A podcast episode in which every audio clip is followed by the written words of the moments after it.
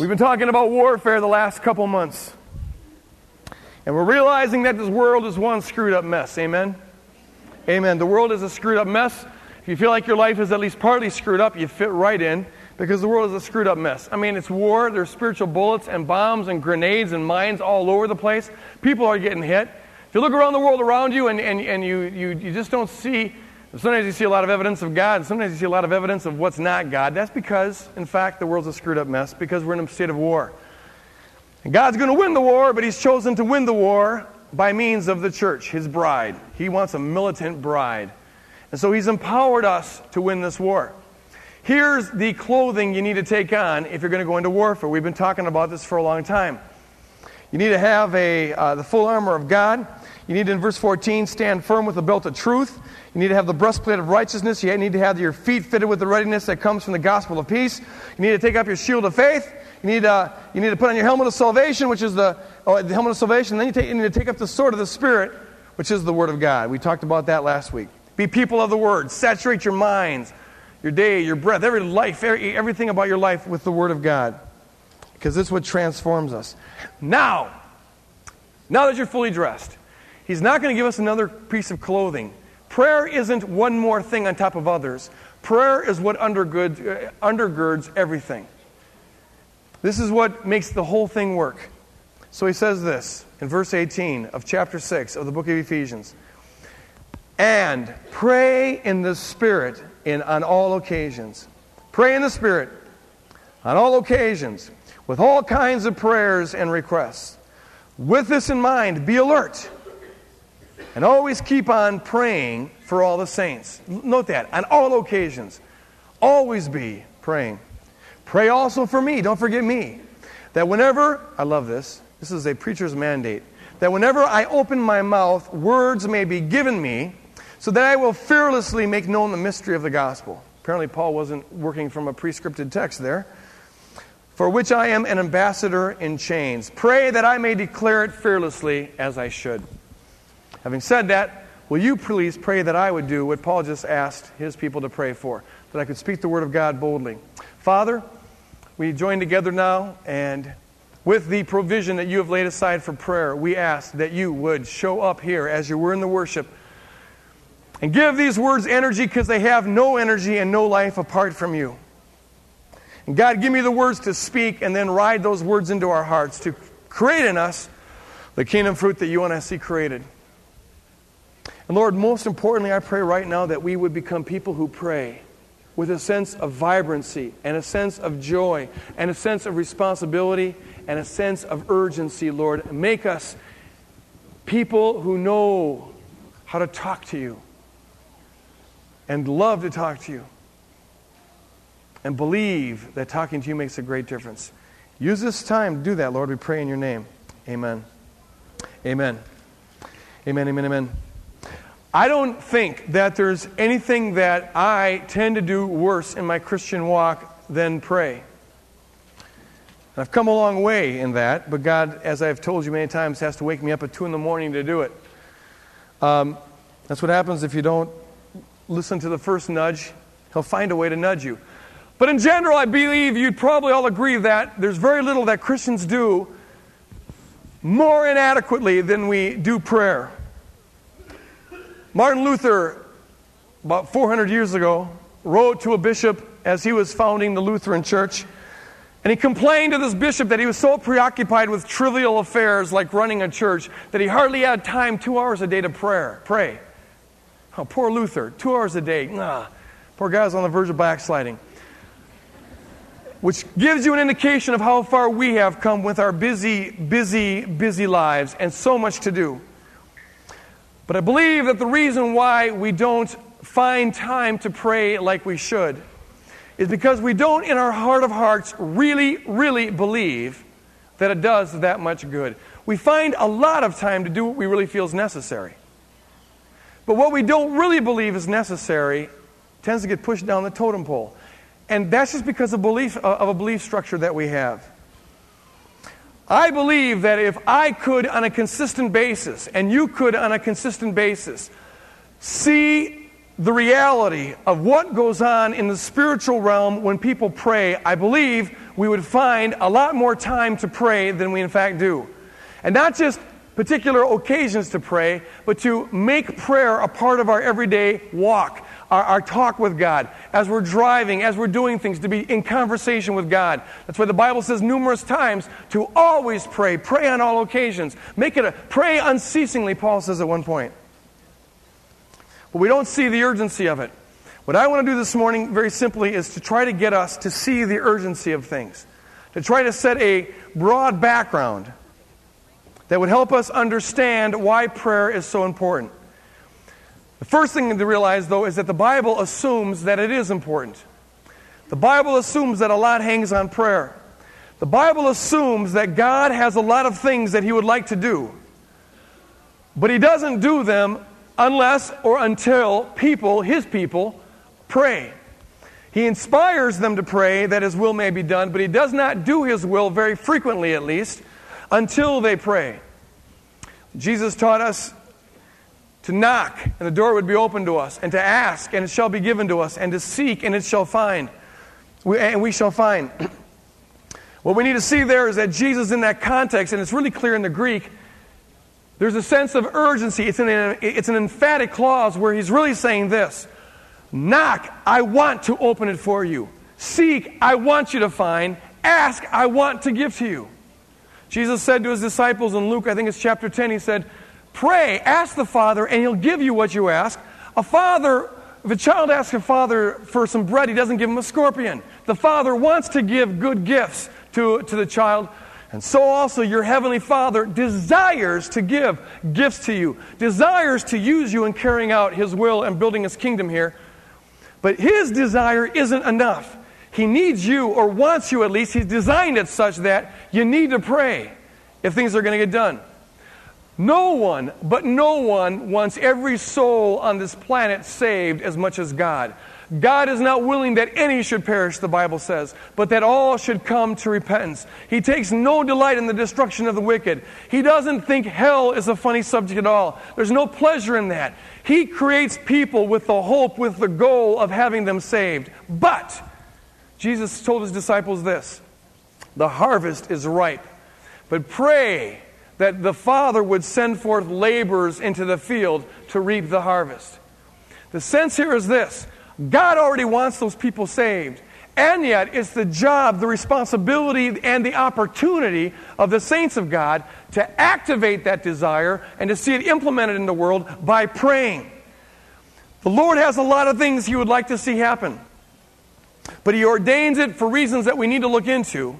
He ordains it such that it will not happen unless the people of God pray. There's a sense of urgency, even of desperation, in the Bible about this. Consider one more passage Ezekiel chapter 22. There are things that God will not do that He would like to do unless the people of God pray. There's even things that God does not want to do, but He will do unless the people of God pray. Now, there's a strange thought for you. Verse 29 of Ezekiel chapter 22, listen to this. God says to his, his prophet, The people of the land, Israel, they practice extortion and they commit robbery. They oppress the poor and the needy and, the, and they mistreat the alien, denying them justice. If you ever wonder about whether God wants a just society or not, there's your verse. There's one of about a thousand. God does not like it when the poor get oppressed and taken advantage of. That's a separate sermon. But look what the Lord says there. He says, I looked for a man among them who would build up the wall and stand before me in the gap on behalf of the land, so I would not have to destroy it. But I found none. Now, if you take the Word of God seriously, and we do, the verse is saying that because of Israel's sin, they'd gotten themselves in a situation where God would be lacking integrity if he did not do something about it. And yet the verse is saying that was, were there a person who would, who he could find to inspire, a person who would listen to him inspire, who would, stand, who would build up a wall to keep this judgment from happening, who would stand in the gap, stand in the trenches, to come between Israel and the judgment of God, was there one person who could intercede like Moses did for Israel back in Exodus when God wanted there to judge Israel? But Moses interceded and he prayed. He, he did a prayer of intercession there and prevented God from doing what in that case God was inclined to do, namely bringing judgment. Here, God would have done the opposite. God would have stopped bringing the judgment if only there was a person who would have prayed because God didn't want to bring the judgment. But he couldn't find anybody. And the implication of the text is this a nation of people hung in the balance of prayer. You want to know if prayer does anything. You want to know if prayer changes the world. You want to know if prayer is efficacious. You want to know if prayer is an awesome responsibility. The answer's got to be yes. If we take the Word of God seriously, things hang upon whether or not people pray. Here's a major question for you, though. And this is, I think, very important because this is, I believe, what is at the root of our lack of passionate motivation to be prayer warriors? You ask the question why would the Almighty God need someone to pray? Especially about something He wants to do already.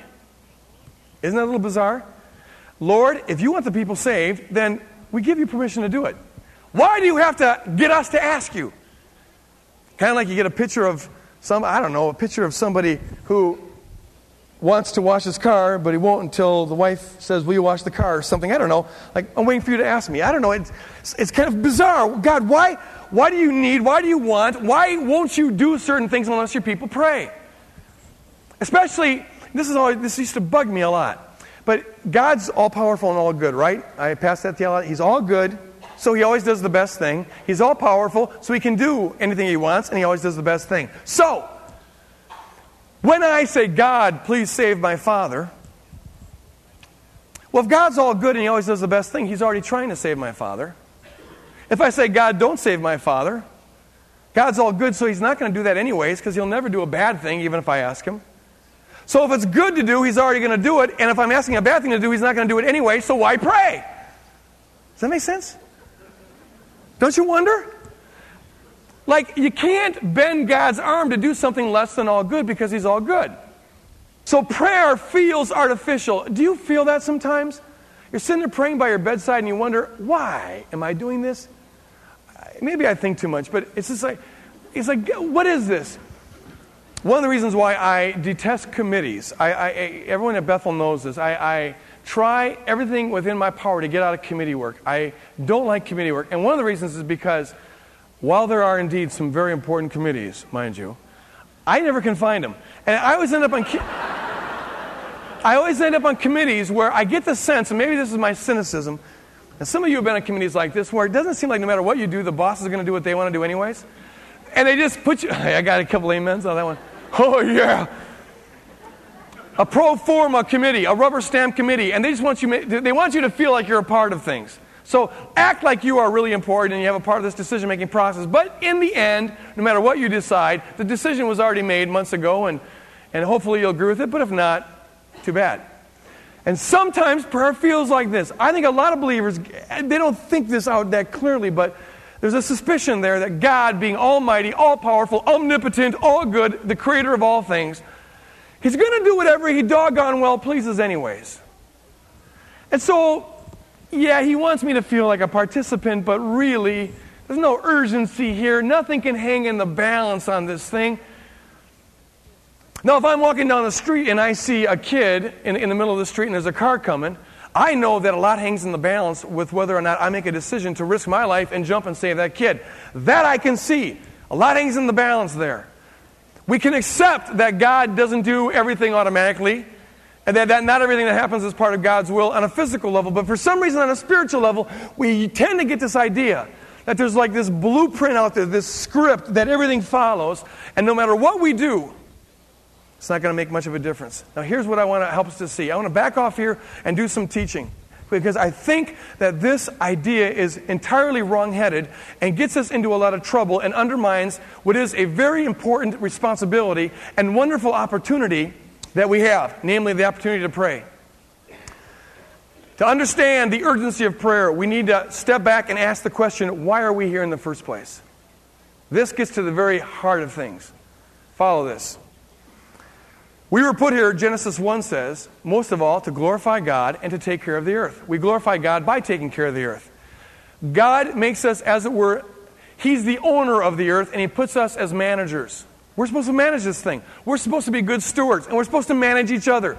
We are supposed to replicate with our love for one another and with our responsibility over the earth to be good stewards of the earth. We are to, in our own little way, mirror God's glory. And when we do that, there is incredible bliss and joy and peace and harmony in our life.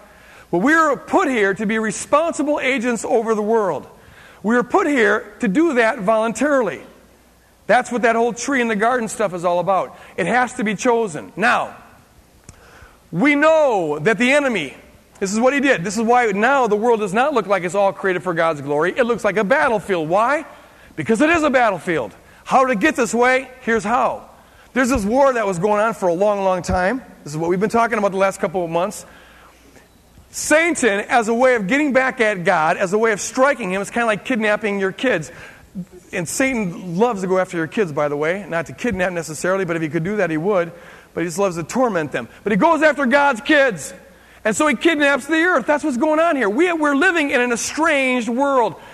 We sold our birthright, as it were, to the enemy. We surrendered our lordship over the earth. God wanted to reign as king over the world through viceroys, through managers, namely us.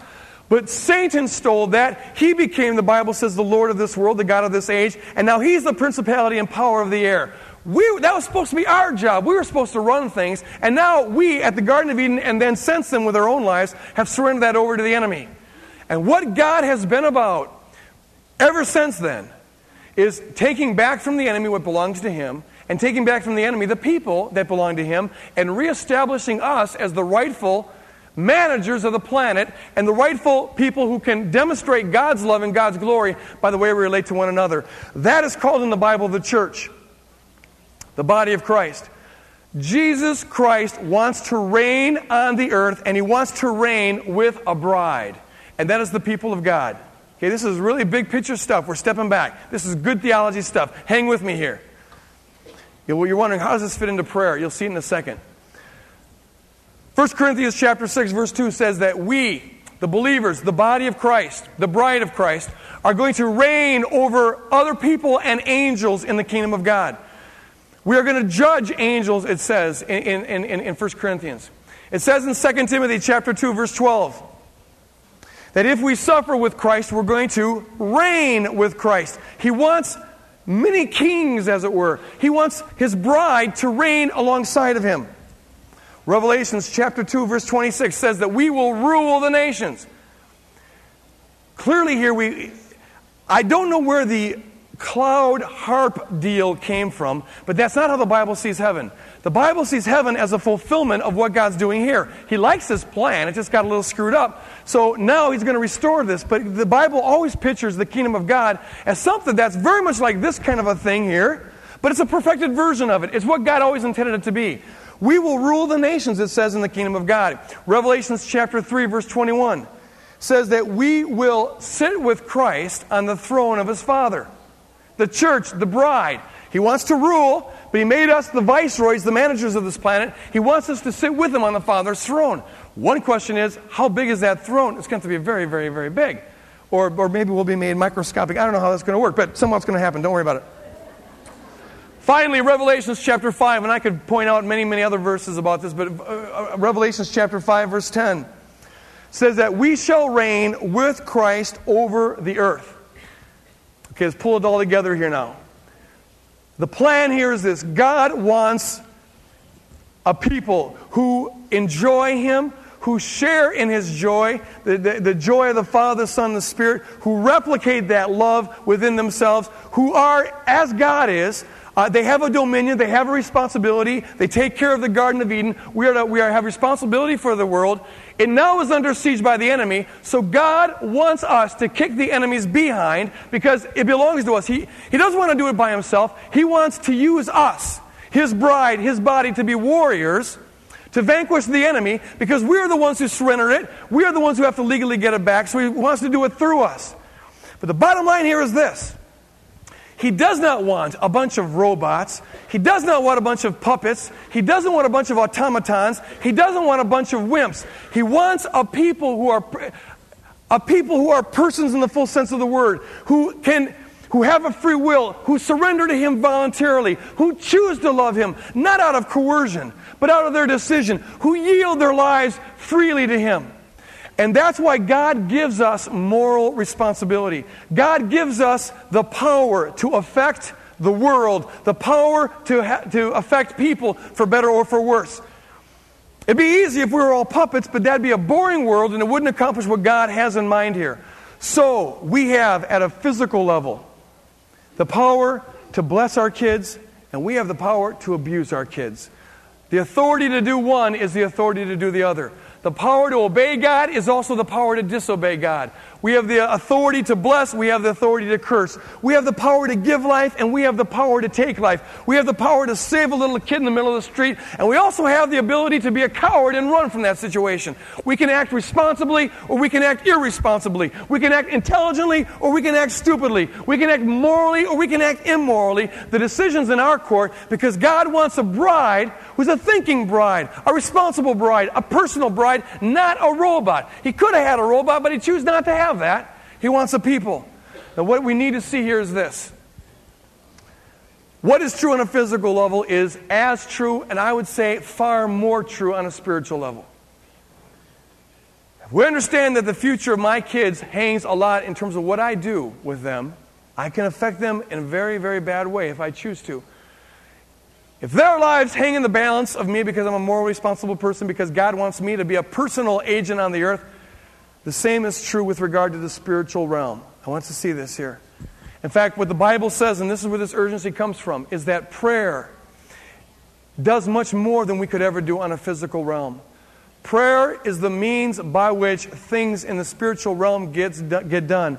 And God intentionally, because He doesn't want us to be a bunch of robots and puppets, God intentionally makes a covenant with us, a personal covenant. And a personal covenant involves conditions. The condition is this there's a lot of things that I want to do. I could do it willy nilly all by myself and flex my muscle. I could do that. But I put you in charge of this, and I want you to be personal agents, and I want you to reflect my image. And I'm not a puppet, so I'm not going to make you a puppet. And therefore, it's a decision that you have to make. I put this authority in your hands. There's a lot of things that I want to do, but I'm not going to do them unless you are a partner with me in it.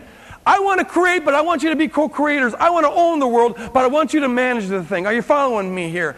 Prayer is the authority that God has given to us in the spiritual realm to agree with Him on His lordship on the earth and to see that lordship implemented. And God's serious when He says, I'm going to a covenant here, and if you pray, it will happen. If you don't, it won't happen. Which is why there's a sense of urgency here. This is, this is a great book here.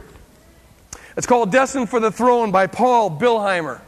Destined for the Throne by Paul Pilheimer. By Paul Pilheimer. Paul Billheimer. Billy Graham, who some of you have heard of, says this about this book Every Christian should not only read this book, but study it prayerfully and apply its principles in his life. Billy Graham said it was one of the most life transforming books he's ever read. The whole thing is about prayer and the role of prayer in the church. Listen to what he says. He's drawing an analogy here about prayer.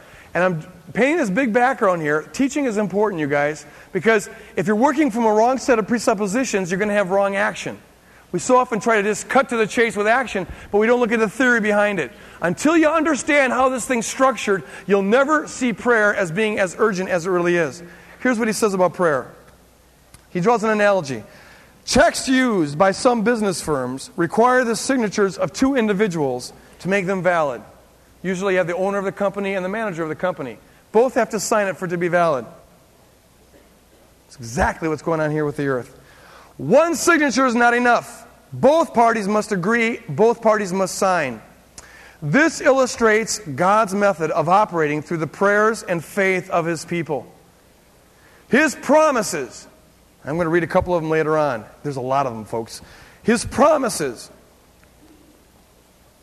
If my people who are called by my name will humble themselves and pray, then will they hear from heaven and I will heal their land. Bam, promise. And God never lies. It's impossible for him to lie. It's impossible for him to say he's going to do something and not do it. His promises are his checks signed in his own blood. His part was fully completed at Calvary. Listen to this. But no promise is made good until a redeemed person enters the throne room of the universe and by prayer and faith writes his name besides God's. I agree. Then and not until then are the checks, resources released. Praise God. Think about it. Oh, here's another analogy it is like a safety deposit box in a bank vault. The keeper has a key and you have the key. Neither key alone will open the box. But when you give the keeper your key, she inserts both keys and the door flies open, making available all the treasures stored in the box. Listen to this now, you guys. Heaven holds the key by which decisions governing earthly affairs are made. But we, the church, the body of Christ, the people of God, we hold the key by which those decisions are implemented. This being so, then prayer takes on a very different dimension from the conventional notion or understanding. Prayer is not trying to overcome God's reluctance. God, please, please, please, please, please. You know, we're not trying to get God to do something he either will not or cannot do because of his character. It is not persuading him to do something he's unwilling to do. Prayer is, quote unquote, binding upon earth that which has already been bound in heaven, loosening upon earth what has already been loosed in heaven. Matthew 16, 19, which is why, by the way, Jesus said, I give you the keys to the kingdom of God. We got the keys. He's got the other set. We got to work together on this thing. Woo! It is implementing his decisions, it is enforcing his will upon the earth. Praise God. He has a bride and he wants to work with his bride on reigning over the earth. And it's going to happen. It's going to happen one way or the other. It's going to happen. But for that reason, God gives us this incredible, this incredible authority, this incredible power, this incredible responsibility, and it's an incredible re- uh, opportunity. And the opportunity is prayer. A lot of things that God wants to do, but He will not do unless His people pray. To motivate us, God puts a tremendous amount of promises endorsed in prayer. There's nothing that God endorses more than prayer. Listen to some of the promises that God attaches to prayer. We've already seen that things can hang upon prayer, lives can hang upon prayer, cities can hang upon prayer, nations can hang upon prayer. Jesus says this the Lord says this if my people who are called by my name will humble themselves and pray. First Chronicles 7. Then will they hear from heaven and I will heal their land. That's a promise there. There's a law in effect here. God says, if you do this, I will do this. That's the covenant we're a part of. But the implication is, is if we don't do that, He will not do that. If people pray, they will hear from heaven. 1 Kings chapter 8. You shall call upon me and I will answer your prayer. Isaiah 65. Call unto me, he says to his people, and I will answer and show you things you have not yet imagined. Jeremiah 33 3. Think about that verse for a second. Call unto me. Not only does God want to answer the prayer, He wants to out answer the prayer. There's a concept there. God wants to out answer the prayer. He wants to say yes to that and then go beyond it. So He says this I'll tell you what, I'll spot you one and I'll raise you one. I'll, you want to pray for that? Great. You want 100 souls saved? I want a 10,000. Let's go for it. But what, what has to be there is the congruity between God's people and God. The agreement, the, the, the, the locks in there. Unleashing the vault of heaven, that the blessings of God will flow out. We have from the start, and I, I believe this, from the start believed that Woodland Hills is an experiment in prayer. That is to say, we're simply trying to find out whether God is true. Guess what? He is. But what happens if the people of God pray? What happens if we put more stake more trust in God's word about prayer than we put in programs, than we put in advertising, than we put in marketing programs. What happens if we trust God more than we trust our own ideas? What happens if we trust God and God's word, God's law, God's covenant, God's promise, more than we could trust our own abilities to speak or our own abilities to sing, our own abilities to acquire a building? What happens if there are a group of people, more and more people who are more and more committed to doing the intercessory work that saves nations? And to smoke God out. You know, the Bible talks about uh, the, the prayer as smoke in Revelations chapter 5 and Revelations chapter 8. Just smoke God out. he says this pray like this, pray like a widow who wants to get her case heard by an unjust judge. And she knocks and knocks and knocks and will not leave that judge alone until the case is finally heard. Pray like that. Well, what would happen if we got a bunch of people and start a prayer movement and just begin to intercede and flood God out and do spiritual warfare in this heavenly realms through prayer and begin to have faith and exercise faith, faith that what God says is true? What would happen if that ha- if people did that? And the answer is Jeremiah 33 3. God will answer and show us things we haven't even dreamed of.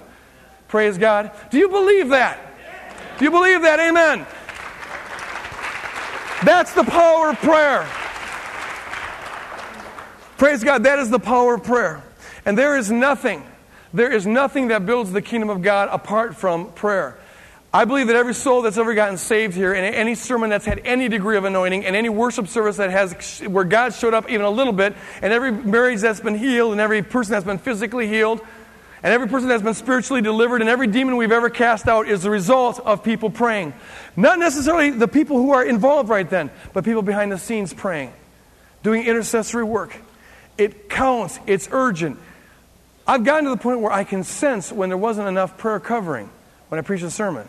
I didn't used to even, I didn't notice that before. But I'm getting to that point where I sense it. Everything but everything hangs upon this. Let me leave you with this challenge. Next week, there's a lot of questions that this raises. Like, for example, how come I prayed that my mother be healed and she wasn't healed? I mean, a lot of questions like that. Uh, the Lord says, Whatever you ask in prayer, believe you receive, and you shall receive. There it is, Mark chapter 11, verses 24 to 25. If you abide in me and I in you, ask whatever you will, and it will be done for you. There it is, John chapter 15. Well, why doesn't that always happen? Okay, we got to talk about that. Right now, I want us to feel the force of this. This is the urgent stuff. And I want to leave you with this challenge, and we've challenged the people of Woodland Hills a number of times uh, the, on this score, but it's this. If you feel spiritually aligned with Woodland Hills Church, you're a member of Woodland Hills Church, as much a member as you're ever going to be. And you are a minister, and you're called to do ministry. Make this part of your ministry. I challenge you to pray five minutes a day for the ministry here. If this is, if this is where you want to be doing your, your, your, your Christian walk and Christian growth, I challenge you to pray five minutes a day. Pray 10 if you want. Pray an hour if you want. There are people who pray an hour a day for this ministry. But if we got 2,000 people praying five minutes a day, whoa. He would show us things we have not yet conceived. When there's a deficiency in the work of God, it's because there's not enough prayer. When there's miracles happening all over the place, it's because there is enough prayer. If, if you're visiting here today, I want to give you this challenge. We care about you. We care about the church that you're part of. I challenge you to take that challenge back to your church and challenge other people with it and pray for that ministry. Charles Finney, I'll close with this. This is my closing. Charles Finney, I've shared this a lot. He's one of my favorite people, but he said this. He said, they, in his ministry, people were saved by the hundreds, by the thousands, and people couldn't understand why because he wasn't that eloquent of a speaker and stuff, but he just saved many, many, many people. And they asked him, What is it because you play an organ when you give an altar call, or what is it? And he says, The answer is this I know, like Newton knows the laws of nature, I know the laws of the kingdom. And the laws of the kingdom say that if you pray, God has to show up. God, had, God can't lie. He's bound himself to this one. So when I go into a city, I get all the churches, I make a covenant with them, all the churches of that city have got to pray every day for six months, an hour a day. All the people get together in the church and they pray an hour a day. And then he says, when I walk in there, I say, Jesus loves you. And bam, the people are running up to the altar. Why? Because God wants those people saved. He just needs the prayer to do it. We, but we smoke God out, He shows up, and things get done. We need to be a praying people. All that we've talked about with warfare is useless unless there's prayer behind it. This morning, if you have a need and you want to pray about it, feel free to come up here. There'll be people who would love to pray with you here. Uh, come forward and just get involved in a little bit of prayer there. There's nothing more important that we ever do. Whatever else you've got going on today, go into the cabin or whatnot. Of course, if that was true, you'd probably be there now. But, but whatever else you got going on, this is more important if, if God's calling you forward to pray. So, so, so do that. Father, we now pray and thank you and praise you for what you've done for us. We repent of the fact, the truth, Lord, that we have not sought you as urgently and as passionately as we should. Thank you, Lord God, for doing the radical measures you've done in some of our lives to get us to have some quality time with you. But I pray, Lord God, that as we go out of here, we would be a people who understand the incredible responsibility you've laid on us and the incredible joy and opportunity that comes with it. And Lord, I pray, God, that you'd keep this from ever being an indicting thing, but rather make it a positive thing that we want to do because we want to be co reigners with you, Lord. You're training us for the kingdom. And Lord, I pray, God, that you'd make us people who pray with urgency and passion and vibrancy and celebration and change the world by doing it, Lord. Far more than anything else we'll ever do, Lord God, prayer is what changes things. Build in us a faith that that is real. In your name we pray. Amen.